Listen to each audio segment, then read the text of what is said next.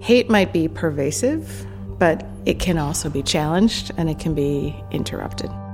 Kelly O'Keefe Betcher teaches English at Rufus King High School, but she's also teaching her students about tolerance and acceptance through a program called Hours Against Hate.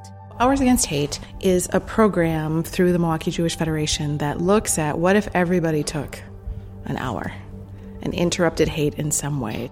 Hours Against Hate started in 2011 at a conference about intolerance. Two friends, one Jewish, the other Muslim, read each other's speeches about the intolerance they faced as members of the Jewish and Muslim community. Here is Andrea Bernstein, the coordinator for Hours Against Hate, who says the speeches were so moving it inspired the creation of this program. Hannah condemned Islamophobia, and Farah Pandith, who gave Hannah's speech, condemned anti Semitism. There were a lot of youth that were at that conference, and they um, they approached them to ask, "We are so moved by what you did. How can we be part of this movement?" And now, eight years later, the movement is stronger than when it started.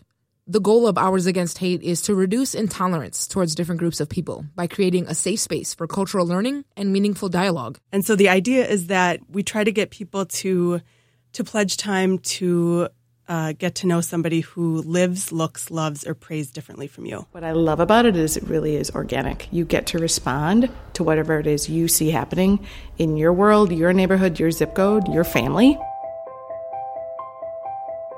The Hours Against Hate program is completely fluid. When and how you choose to respond to the hate that comes up in the world is completely up to you. We don't go looking for it. You know what I mean? We don't say, okay, where's the hate in the world right now? It tends to come to our door and then we mobilize and we respond. There's many pieces to the puzzle of fighting all these different kinds of oppression and fighting hate. What I love about this piece is that everybody has a story and everybody's a unique individual. To help people get started, Hours Against Hate provides questions to guide meaningful anti hate dialogue between two people. Kelly says her students have reacted with conversation, art, activism, and other healthy methods that condemn intolerance. She says this has been an empowering experience for her students who now feel like their voices matter.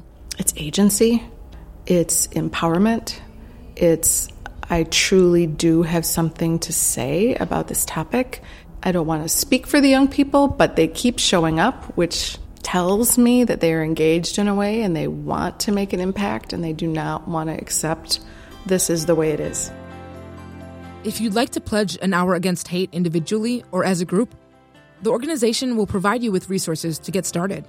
Kelly and Andrea both agree that an hour against hate really just starts with an hour of time and you. To learn more about the program and declare an hour against hate, visit hoursagainsthate.com. I'm Viaka Fuster for 889.